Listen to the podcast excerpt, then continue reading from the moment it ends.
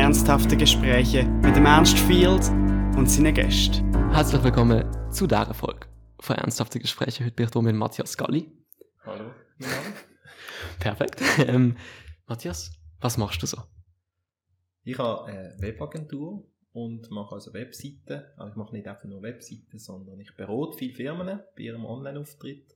Und ich nenne mich der digitale Dschungelführer in den Möglichkeiten, was ich da biete, auch mit Tools und mit was ist jetzt sinnvoll und wie wird man gut gefunden, da als Firma sich digital gut aufzustellen. Mhm. Äh, wie bist du dazu gekommen, das zu machen?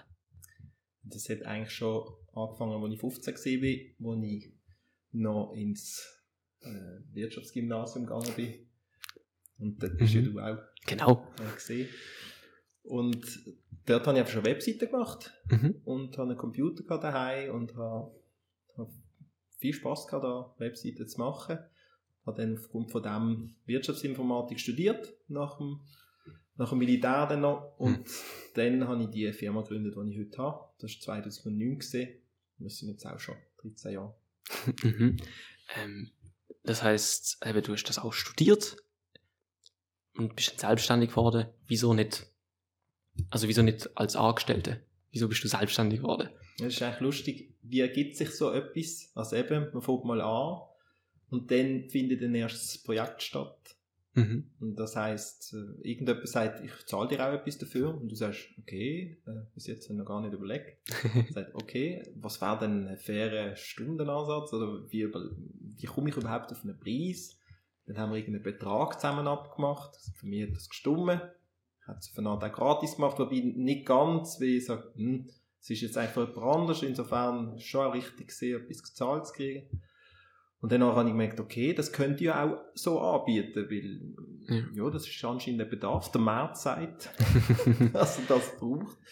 Und dann hat sich eigentlich von Auftrag zu Auftrag, also bin dann mal vom einen empfohlen worden oder ich habe halt mich so positioniert ein bisschen, dass Mhm. ich das anbiete und dann ist ein nächster Auftrag entstanden und dann ist mal ein bisschen kompliziertere Anfrage entstanden und dann ist mal etwas entstanden oder eine Frage, wo ich gesagt habe, bis jetzt kann ich es nicht, aber ich überlege mir mal, ob ich das vielleicht zukünftig will. Mhm. So hat sich das dann immer weiterentwickelt. Ich habe ja genug lange Zeit gehabt, ich habe nicht mehr so von heute auf morgen irgendwie starten, sondern ich habe das einfach wirklich können nebenbei machen als Hobby.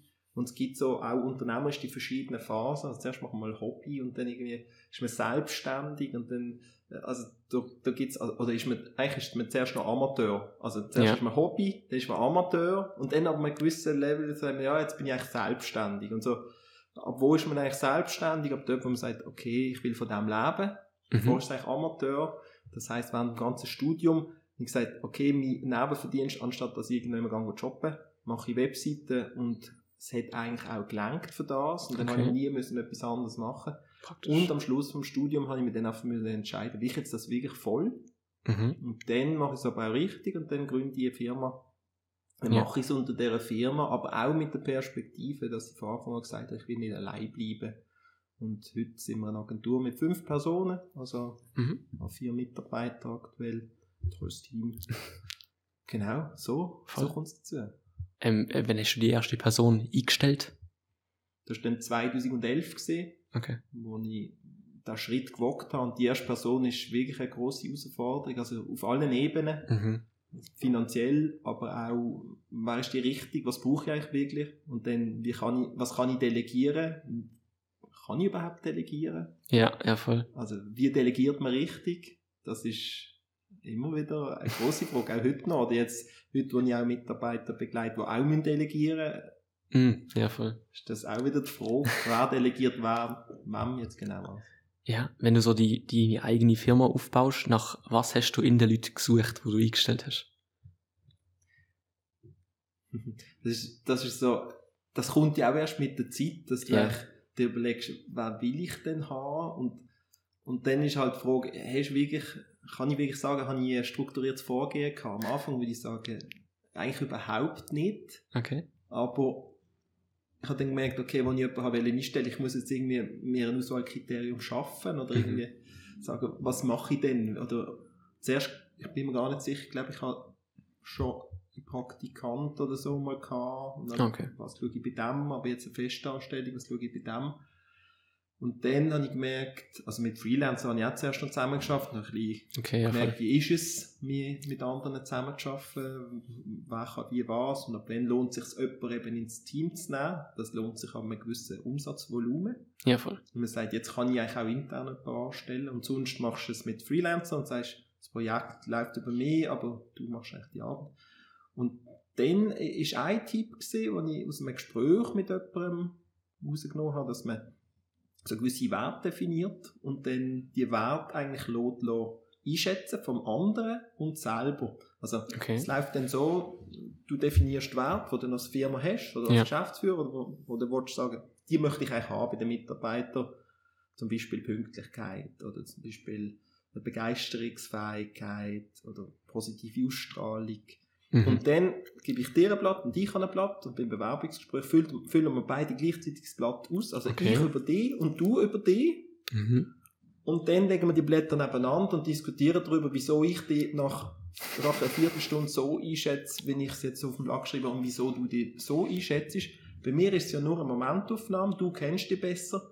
Wenn es matcht, müssen wir gar nicht groß diskutieren, sagst, okay, Ja, den. Eindruck kann ich auch. Wenn es nicht matcht, dann haben wir eigentlich eine, eine Basis, um eigentlich besprechen, wieso ist das so, wieso schätzt er sich so ein, damit ich das auch nochmal prüfen kann, ob ich das auch so sehe.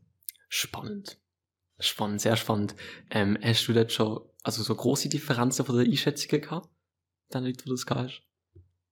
Ja, das definitiv. Ja. Also, gewiss, also es gibt Leute, die, die haben eine verschobene Selbstwahrnehmung. Das, Okay, voll. das ist einfach so. Ja. Und äh, gerade jetzt beim Auftreten, ist typischerweise, wie wirkt jemand, wie ist jemand gekleidet, wie wirkt er, wie geht er, wie selbstbewusst ist er, Ja. ähm, wie selbstsicher, ist auch nicht das Gleiche.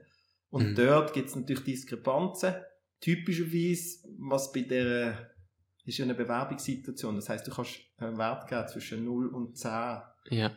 Ja, jetzt gibt sich wahrscheinlich der wenigste äh, Wert unter 5. Fair, Wenn ja. der unter 5 ist, dann sagst du, das bin ich, das ist wirklich meine Schwäche. Ja. Du stehst voll dazu, das hat aber auch mit Selbstbewusstsein zu dass du sagst, das ist eine Schwäche von mir, wegen dem sagst du, da habe ich Potenzial, weiss ich aber, schaffe ich dran. Dann ist es aber eigentlich auch okay, also es ist jetzt für mich nicht so, dass ich wegen dem dann jemanden nicht einstelle. Der andere sieht ja halt einfach, auch wie gut er matcht bezüglich seinem Profil, auf was, was es eigentlich braucht, um Ja, bei, bei dieser Firma zu arbeiten. voll. Was sind die grössten Herausforderungen in der Unternehmensgründung? Oder immer noch für dich, wenn mit dem eigenen Unternehmen? Ja gut, das, das verändert sich natürlich massiv. Also das, Mhm. sind, das ist das typische Leben oder das Leben vom Unternehmer, wo immer wieder irgendwelche Herausforderungen gegenübersteht und die dann lösen, dann weitergeht und dann das Learning hat und dann beim nächsten Mal eigentlich ja, gelassener dieser Sache entgegenschaut. Das ist eigentlich, da, da fällt mir das Bild noch so, wenn du mal etwas Extremes erlebt hast und es kommt dann etwas, wo zwar auch ein Problem darstellt, du sagst, ja, im Vergleich jetzt zum anderen, Ja, sagt, ja, da haben wir schon Schlimmeres gehabt, dann Okay. kannst du viel besser damit umgehen. Das heisst, es hat immer wieder herausfordernde Situationen gegeben. Vielleicht stellst du die Frage noch ein bisschen konkreter, was dich explizit interessiert, weil die verschiedenen Ja. Phasen gibt es natürlich. Also dann, dann auf die Gründung angeschaut. Also jetzt, für was sollte vielleicht jemand gewappnet sein, der ein eigenes Unternehmen gründet, was du gemerkt hast? Das ist eine Herausforderung, die ich nicht darauf vorbereitet war. ja. Ist, ja. ja, ist natürlich die Frage, ob man sich so gefühlt hat, dass man wirklich nicht darauf vorbereitet war. Aber was man erlebt hat, kann ich sehr gerne Ja. erzählen. Und zwar, also nach dem Studium habe ich eine Firma gegründet und dann ist die Frage, was kann ich überhaupt gründen? Was für eine Gesellschaftsform soll ich nehmen? Da gibt es Mhm. alles Mögliche. Die Auswahl ist dann trotzdem sehr beschränkt, aber man kann sagen, es gibt alles Mögliche.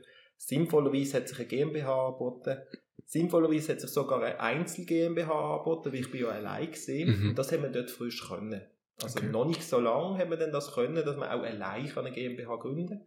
Und dann muss man einfach ein Startkapital aufbringen, haben. Das ist 20.000 Franken bei einer GmbH. Die legt man dann auf ein Bankkonto. Ja. Und dann tut der Jurist sagen, jawohl, das Geld liegt dort, jawohl, das ist das Firmenkonto und jawohl, die Firma ist jetzt kapitalisiert mit 20 mal 100 Franken.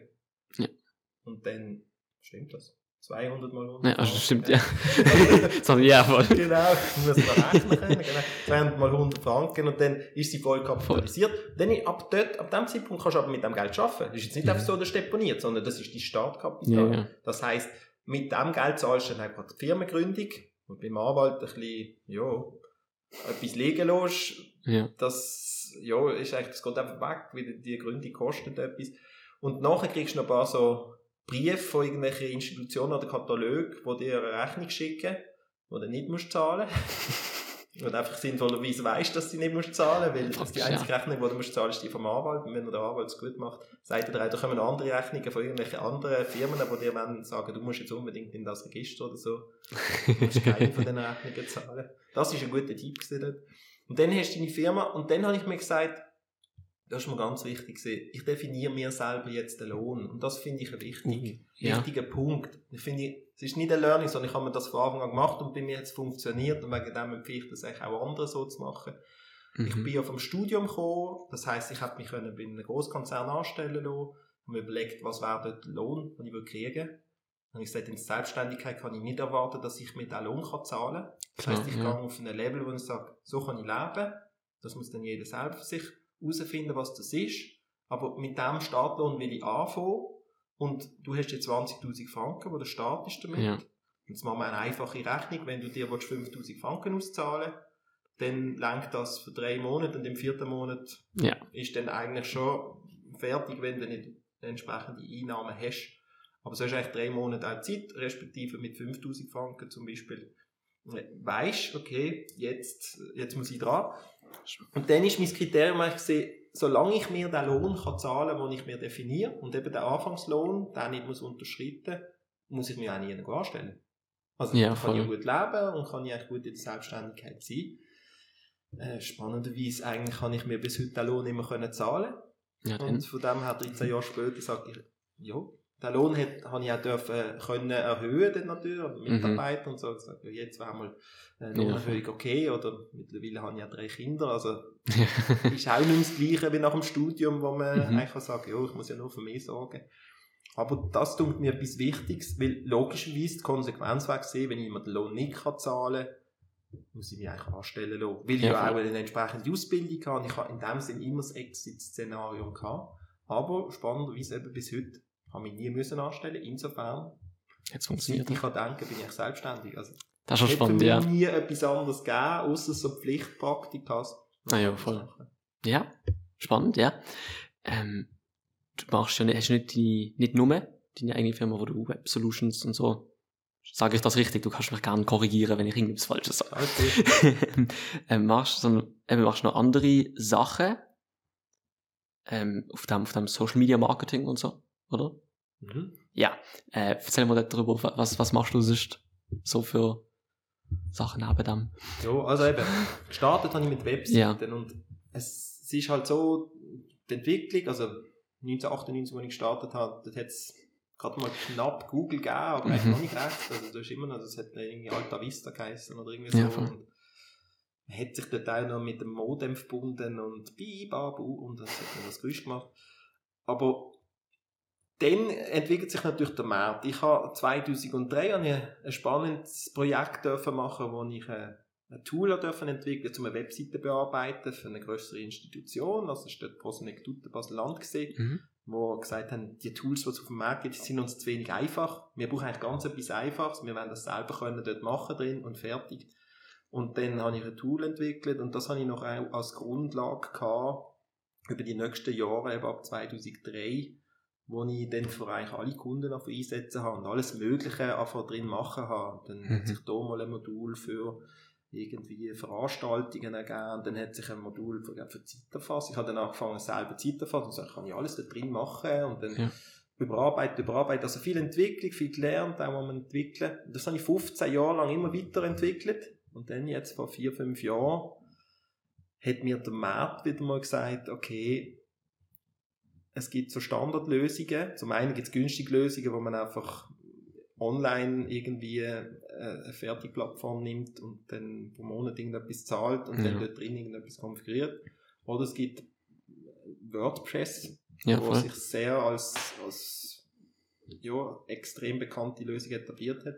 Und da ist dann eine strategische Umstellung, gewesen, dass ich müssen mein eigenes Kindli nach 15 Jahren sterben Ja. und dann auf die WordPress umsteigen. Und parallel dazu ist natürlich immer gesehen, dort 2003 jetzt auch noch nicht groß äh, Online-Werbung gehabt, und Ja. Social Media so auch nicht. Also das hat das Zeugs alles nicht gegeben, was man heute typischerweise kennt. Also, also nicht in dieser Form oder vor allem nicht in unserem Breitengrad. Mich Mhm. erinnern, Facebook, ich habe lange Konto gehabt, es ist nichts passiert und dann ist plötzlich so eine richtige Welle über die Schweiz drüber, wo ich innerhalb von drei Monaten plötzlich 300 Kontakte auf Facebook dazugekommen sind. Ich dachte, okay, da geht etwas. Mhm. Und das mache ich eigentlich seit eh und je, dass ich immer, ich mache irgendwann einen Account auf und dann Potenzial, mal schauen, zuschauen, immer lang zuschauen und dann schauen, okay, da passiert etwas, und sage, okay, da scheint der Bedarf zu sein. Und so ist es ein ergänzendes Produkt, die ganze Social Media Aktivität. Okay. Zum Beispiel jetzt in den letzten zwei Jahren LinkedIn sehr Ja. stark.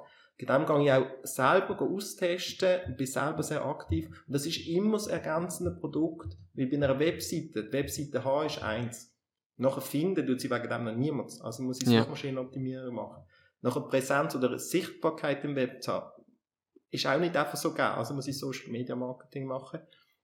Und dort gehe ich halt selber Best Practice austesten, zum einen.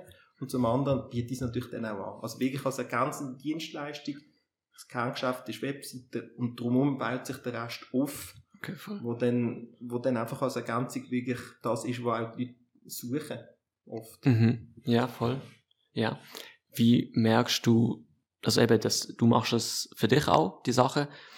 Hat das dir mehr Aufmerksamkeit, Bekanntheit, Kunde gebracht durch das? Merkt man das? Also ich, ich finde, es wird überbewertet, Okay. was auf Social Media muss gemacht werden, für was der Wert daraus raus ist.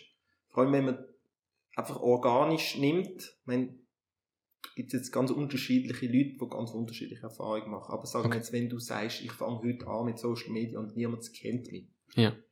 dann ist das einfach nicht so, wie einem glaubhaft gemacht wird, dass das so ganz einfach ist und schnell, schnell, schnell. Das ist einfach nicht so. Ich habe es bis jetzt selber so nicht gesehen, wie es einem weiss gemacht wird und wie es dann umgeschwätzt wird. Ja. So ist es leider nicht.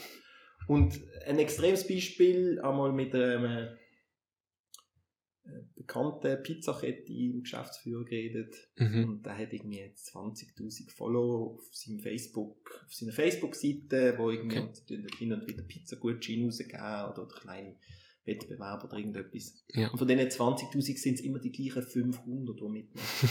Und Ja. den restlichen hörst du einfach nichts. Ja. Das heisst, der Streuverlust ist massiv. Und dann stelle ich halt einfach fest, sich sein Ego aufgrund von irgendwelchen Likes oder Kommentaren oder so festzumachen, das ist auch schlicht nicht gesund. Also das ist Ja. das, was ich dann sehe bei den Teenies und sage, wieso hat jetzt der 50 Likes und ich nicht 30? Das ist doch irgendwie besser oder findest du nicht auch? Und dann kommt so eine, äh, ich bin so, äh, wie muss ich mich fühlen wegen dem? Und, und das, das teste ich ja selber bewusst aus und sage, was macht das mit einem? Was Ja. macht das mit einem, wenn man plötzlich einen Post hat, wo mega viele Leute sehen? Ist man dann stolz? Ist man dann irgendwie, was tut das einem, das, das triggert ja auch irgendetwas. Und, und genau das probiere ich selber zu erleben, damit ich noch auch besser kann beraten kann. Und Sinn, ja. meine Erfahrung ist eigentlich wirklich so, dass Social Media viel Psychologisches hat, aber noch wenig wirtschaftlichen Wert, wo dann Okay. wirklich drunter ist. Und es ist ganz schwierig, das Bauch-Herz-Gefühl, das man hat, so, ah, da liebt mich einer, wenn man ein Like gibt, ah, der hat mich gern, oder der hat mich nicht gern. Äh, eben, Dislike gibt es irgendwie nicht. Wie sagst du jemandem, haben nicht gern? Das sagst du nicht, oder? ja, voll. Äh, also, und, und auf Instagram ist alles schön und, und, und Mhm. bei Google Plus ist niemand und, und auf Twitter sind die, die Intellektuellen und dann, dann sieht man so Blosen, oder? Mit der Zeit sehen wir so Blosen und jeder Ja. bewegt sich in seinen Blosen. Äh, aber eben, das ist wie bei einem ganz normalen Gespräch, wo ein paar Leute einfach miteinander schwätzen.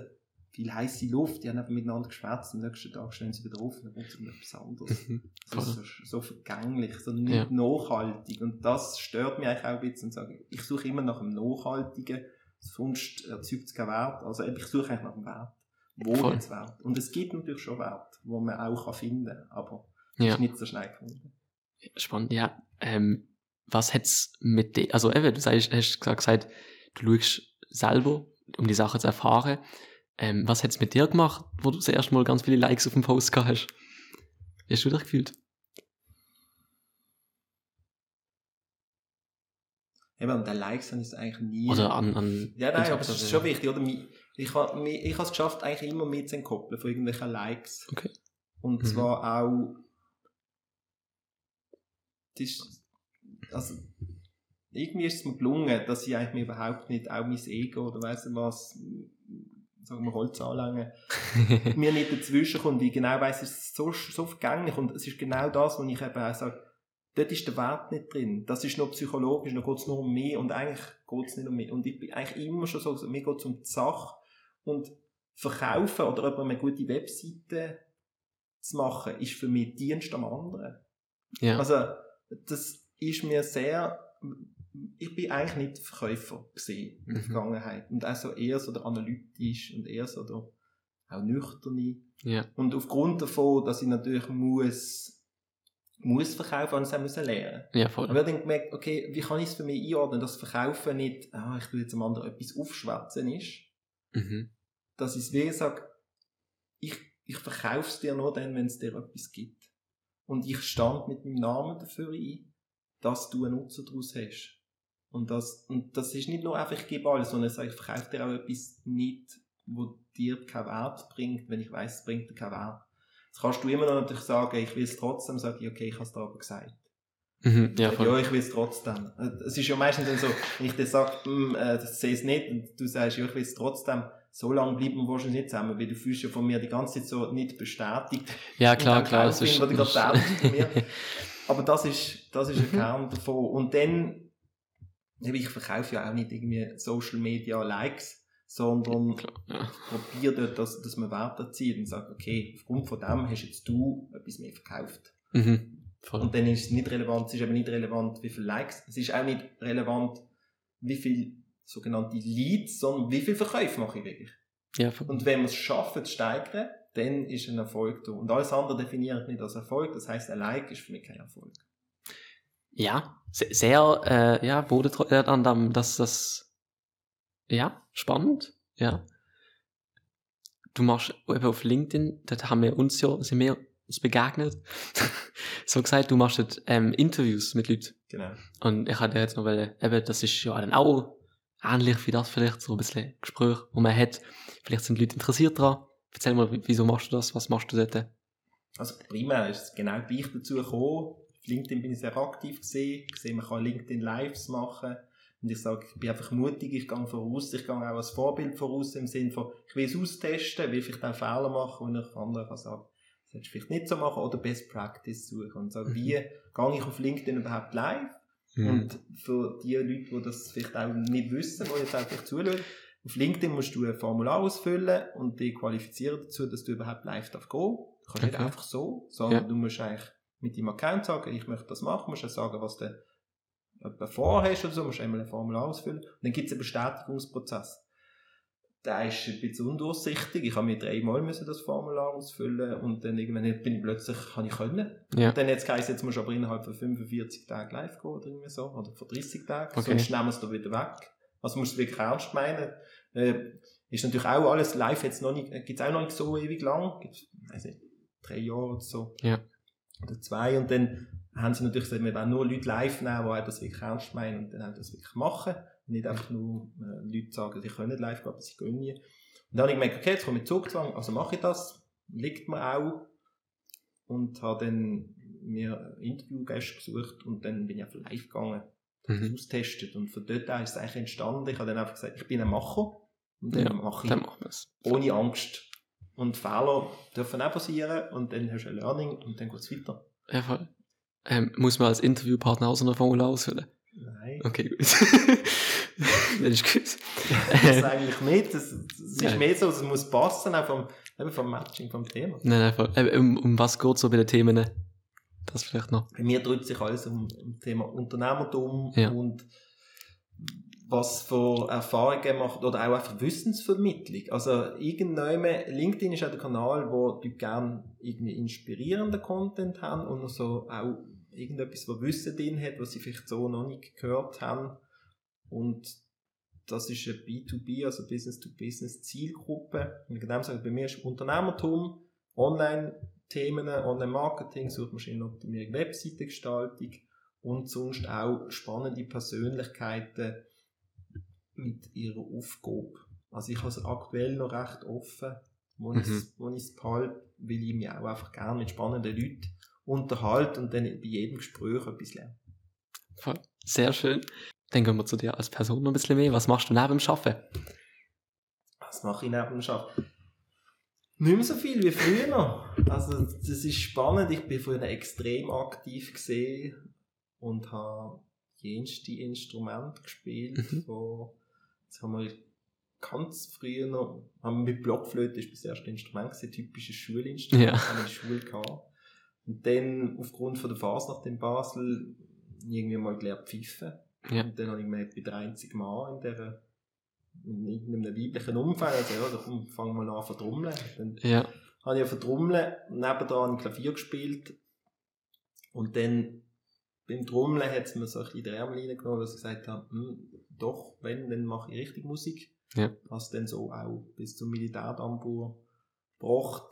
Das ist ein Weg gesehen, aber das ist ein spannender Weg auch gesehen. Also dort sieht man vielleicht auch ein bisschen drin, ich, ich mache auch nicht den klassischen Weg oft, ich definiere mich selber auch nicht als speziell guter Schüler oder, oder extrem gescheit. Ich mache es auf meine Art, er ist teilweise für andere komplizierter, aber es geht für mich auf, weil ich eigentlich einen Weg habe, sage, irgendwie so geht er für mich auf. Ja, Da voll. bin ich anders. Äh, dann, so mit 19, habe ich angefangen Kirchenabend zu spielen Mhm. und habe hier in der Nähe da, beim Münsterorganist eine Stunde gehabt. Und das Ja. war sehr spannend. Gewesen. Das hat dann auch so ein bisschen Krönung gefunden, mal ein Konzert in Münster Mhm. einfach so im privaten Kreis können äh, Ja. zu machen. Das, das ist eine sehr wertvolle Erfahrung gesehen.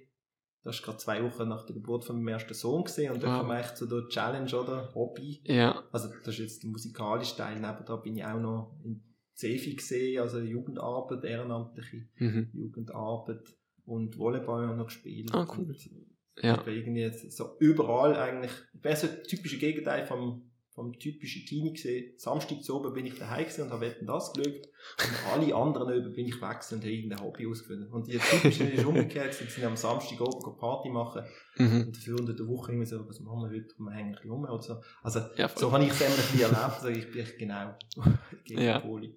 Und dann eben, und eigentlich mit jedem Kind hat eigentlich ein Hobby müssen ein bisschen leiden Ah, oder ja. sterben. Ich sage sterben, weil eben erstes Kind, äh, dann habe ich das Konzert gehabt und dann habe ich gemerkt, okay, jetzt habe ich, irgendeins muss ich jetzt aufgeben oder habe ich nicht Zeit, ich Ja, muss mich ja. ums Kind kümmern. Das Oben spielen, ähm, habe ich müssen stoppen, dann beim zweiten ist das Volleyballspielen gesehen, beim dritten ist es dann das Trommeln gesehen, also habe ich Fasnacht pausiert. Ja. Und jetzt, das ist so, ja, die letzten zehn Jahre ist das, habe ich dann einfach reduziert, mehr auf mich um die Familie kümmern. Und jetzt kann ich eigentlich langsam wieder neu überlegen, was, was will ich noch?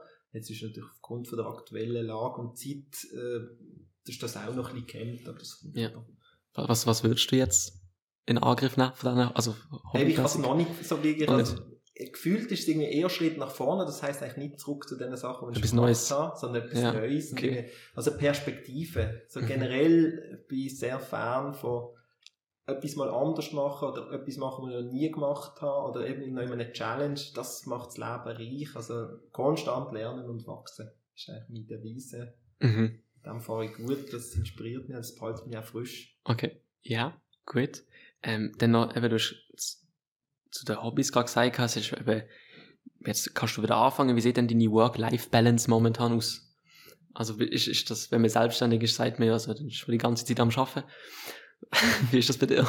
Ja. Sonntag schaffe ich nicht. Mhm. Ganz klar nicht. Samstag eigentlich auch nicht. Mhm. Wobei, ist immer die Frage, was heisst Schaffen als Selbstständige? Also, Ja.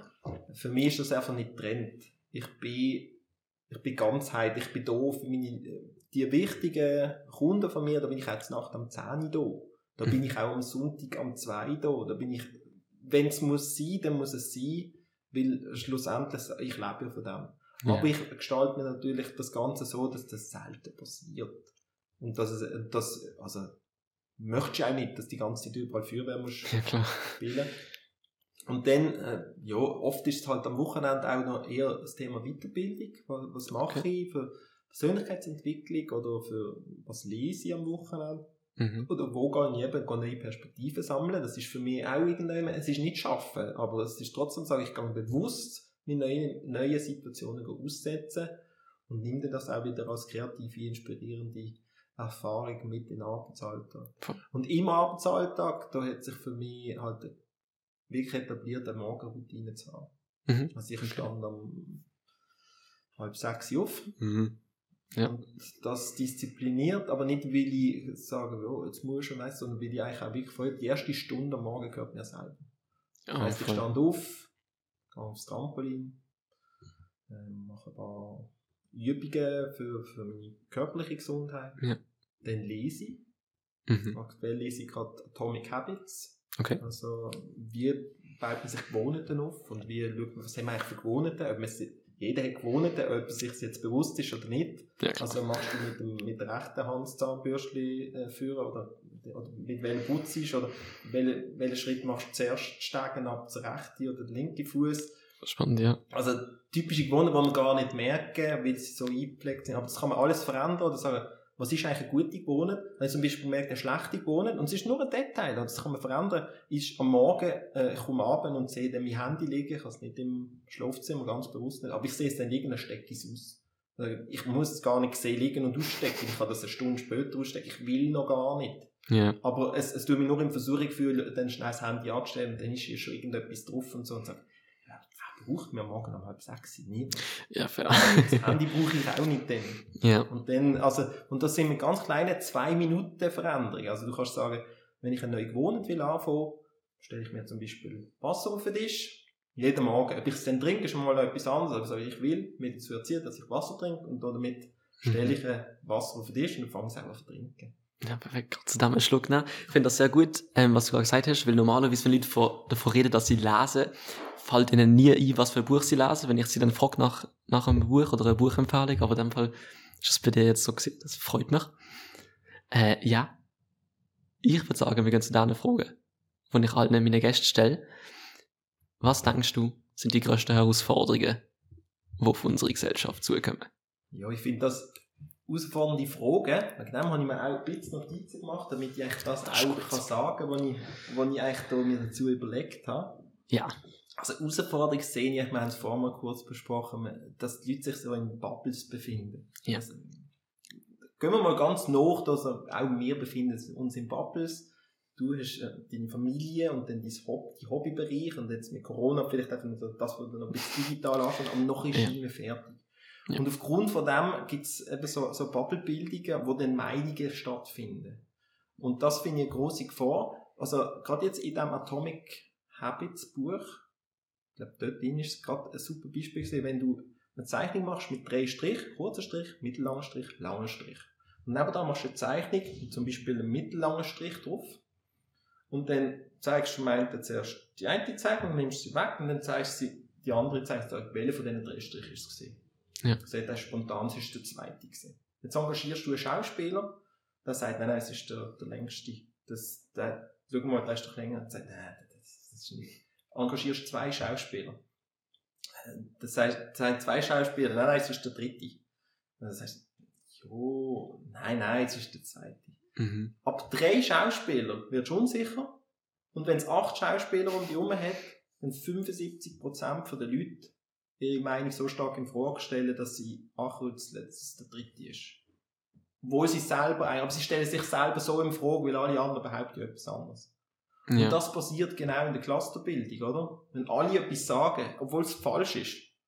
Äh, wir lösen jetzt mal die ganze gesundheitliche Geschichte durch, aber dort, dort gibt es ja auch so Sachen. Also, ist jetzt das gut, ist das richtig? Auch dort einfach, wie findet Meinungsbildung statt? Und da ist der Mensch leider nicht immer ganz so clever, wie er tut. Er ist einfach sehr beeinflussbar. Und das, Ja. finde ich, ist, ist eine Gefahr. Und das ist zum einen auch, äh, die sind eben ungesund und dann der Zugang zu den Technologien, äh, wo zum einen können gut verwendet werden und zum anderen aber auch eben das Gegenteil können bewirken. Und jetzt zum Beispiel, nehmen wir mal den Facebook-Skandal, sagt, ja, Facebook hat den amerikanischen Wahlkampf beeinflusst oder hat können beeinflussen. Ja, der Algorithmus hat eigentlich nicht das als Ziel gehabt. Der Algorithmus hat als Ziel gehabt, dass die Leute möglichst viel Zeit auf der Plattform verbringen. Und Ja. wenn verbringst du viel Zeit auf der Plattform, wenn du die gleichen Leute siehst, wenn du Sachen siehst, wo du sagst, ja, das denke ich auch. Mhm. Und dann gibt es halt viel mehr Extrempositionen. Man sagt, die Welt ist eh so und du hast nicht recht. Mhm. Und will ich nur noch das sehe und dann kommt automatisch das zustande. Und das ist dort, wo man dann so in den futuristischen Roboterfilmen plötzlich Ja. übernehmen den Roboter als iRobots, finde ich das sehr spannend. Und dann der Computer irgendwann entscheidet, ich muss, ich muss dich vor dir selber schützen, wegen dem haben wir jetzt da die Herrschaft übernommen. Ja. Und, aber, aber es geht eben ein bisschen in die Richtung. Und wir brauchen ein bisschen Bewusstseinserweiterung von dem technologischen Fortschritt. Also, wir müssen uns sensibilisieren. Wir können es, also es gibt ein Haufen Potenzial, das wir können ausschöpfen dort drin.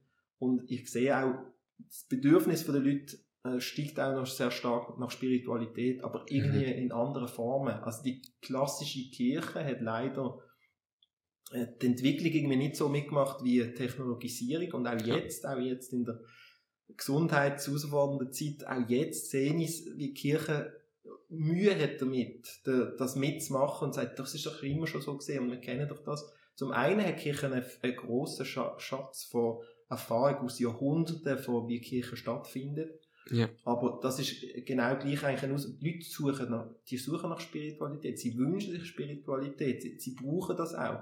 Und es gibt halt auch jenste Formen und Zugang. Dann sind wir wieder in diesen Blosen in. Ja. Und dann können halt auch ungesunde Blosen extrem stark aufgelöst werden. Und dort, ja, Ja. dort befinden wir uns. Ja, das finde ich sehr, sehr detailliert erläutert, was die Herausforderung ist. Sehr gut. Ähm, kann ich da nur zustimmen? Jo. Was ist ein Ereignis aus deinem Leben, von dem du gelernt hast? Wo du denkst, wenn andere jetzt davon hören können, dass sie auch davon lernen könnten?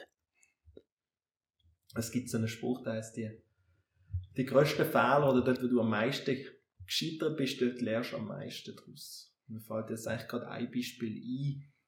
Ich habe letztes Jahr eine Firma gekauft. Mhm. Ich bin doch ITler. Das ist eine IT-Firma zum Kaufen. Ähm, das sollte mir eigentlich liegen. Ich will eigentlich ein bisschen unternehmerisch noch ein bisschen mit challengen und weitergehen.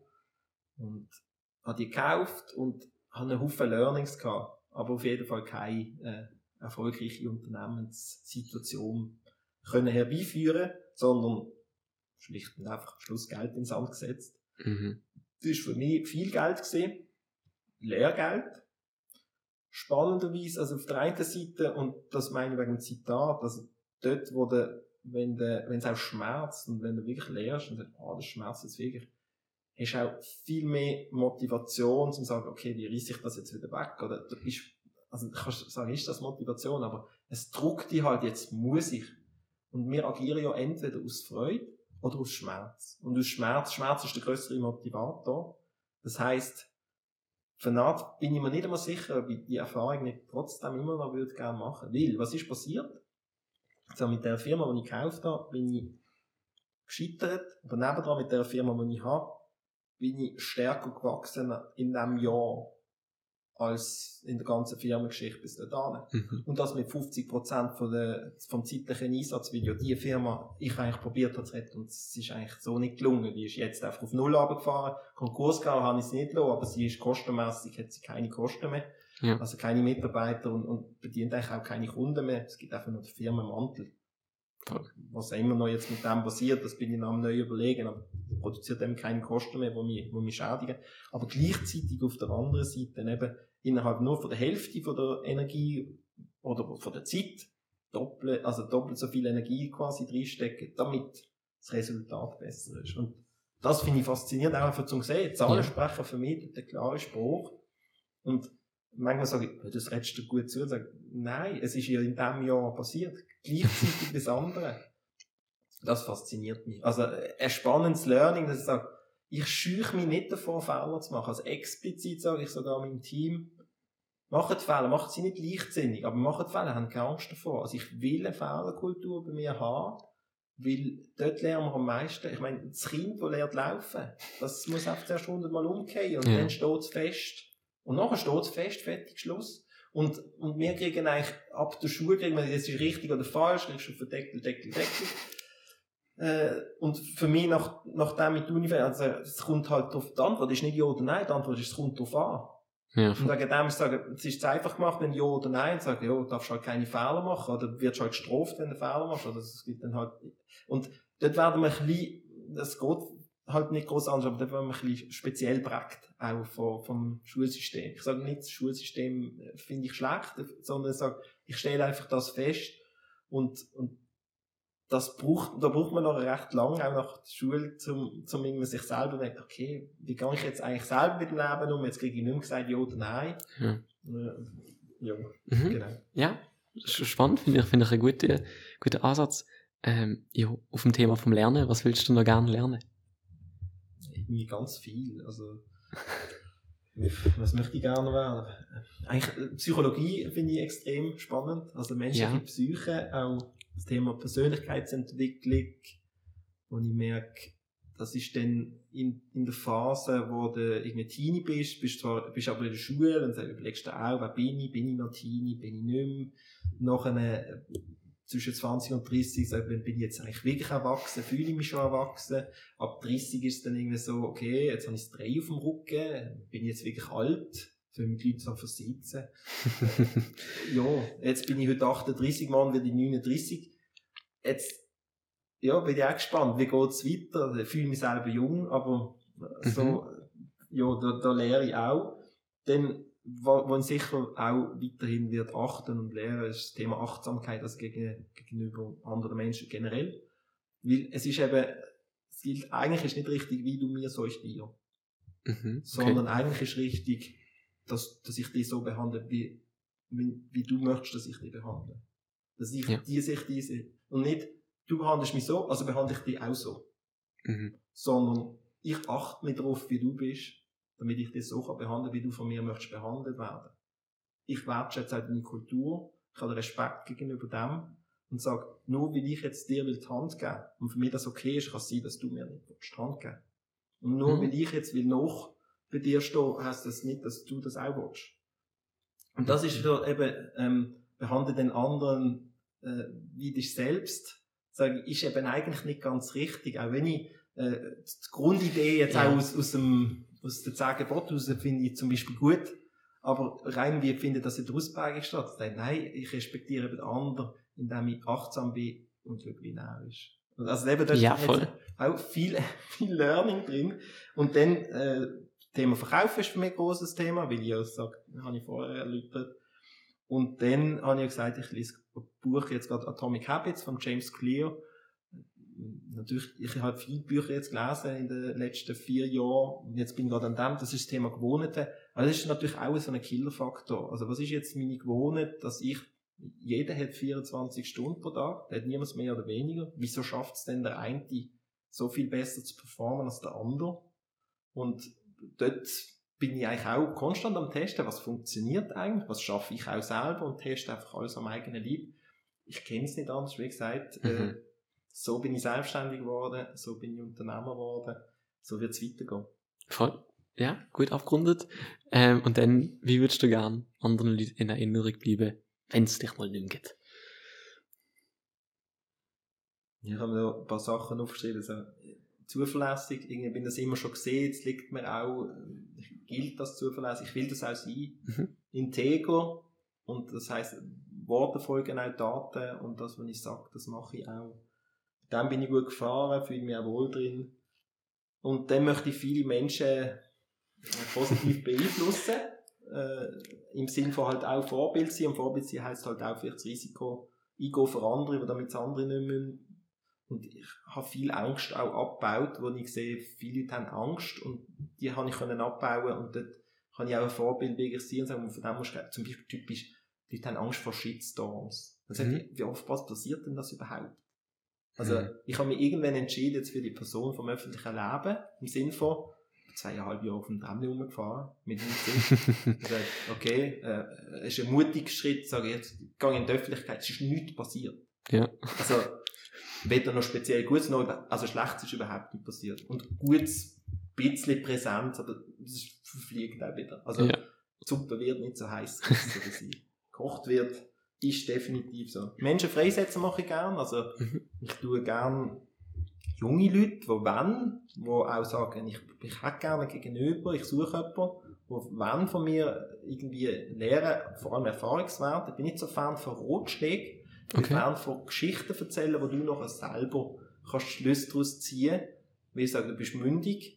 Du kannst selber die Schlüsse daraus ziehen. Ich kann dir erzählen, was ich für Schlüsse daraus gezogen habe und was ich für eine Geschichte habe. Dann kannst du selber aus dem heraus lernen. Das ist eigentlich die alte Storytelling. So funktioniert Storytelling. Ich habe die Geschichte und dann kannst du sagen, okay, was mache ich Mhm. jetzt denn? Und jetzt nicht irgendwie so, ich weiß es besser oder Rotschlag, sondern einfach sagen, hey, so mache ich es, wegen dem mache ich es so. Kannst du überlegen, ob das für dich auch passt. Mein Rotschlag ist es nicht, sondern ich mache mit Ja, gute Erfahrungen. sehr ja. Und eben Menschen mehr freisetzen.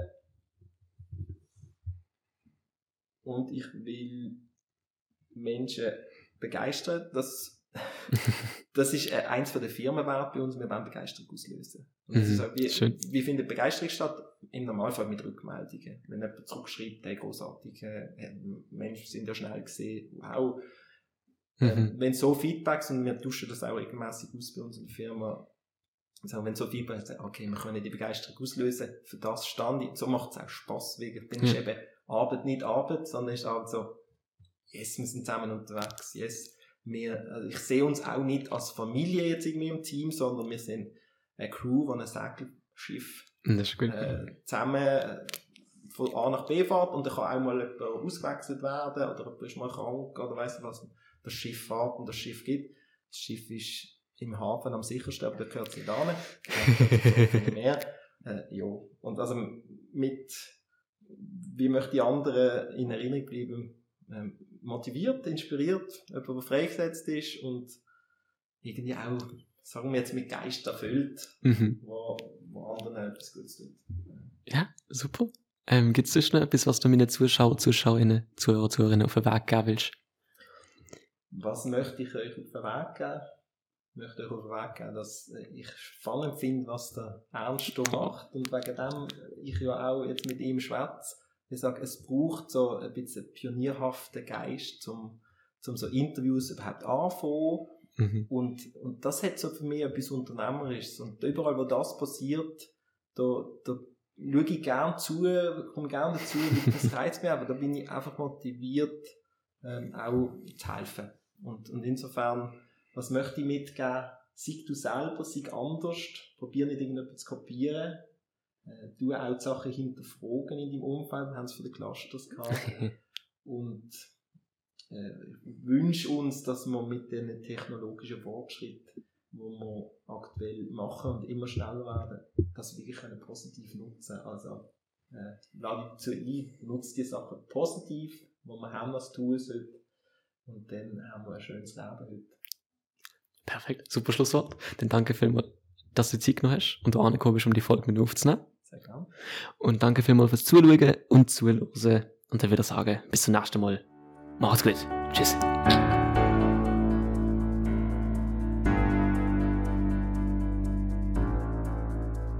Verantwortlich für die Erfolg Ernst Field, Musik Noah Stritt.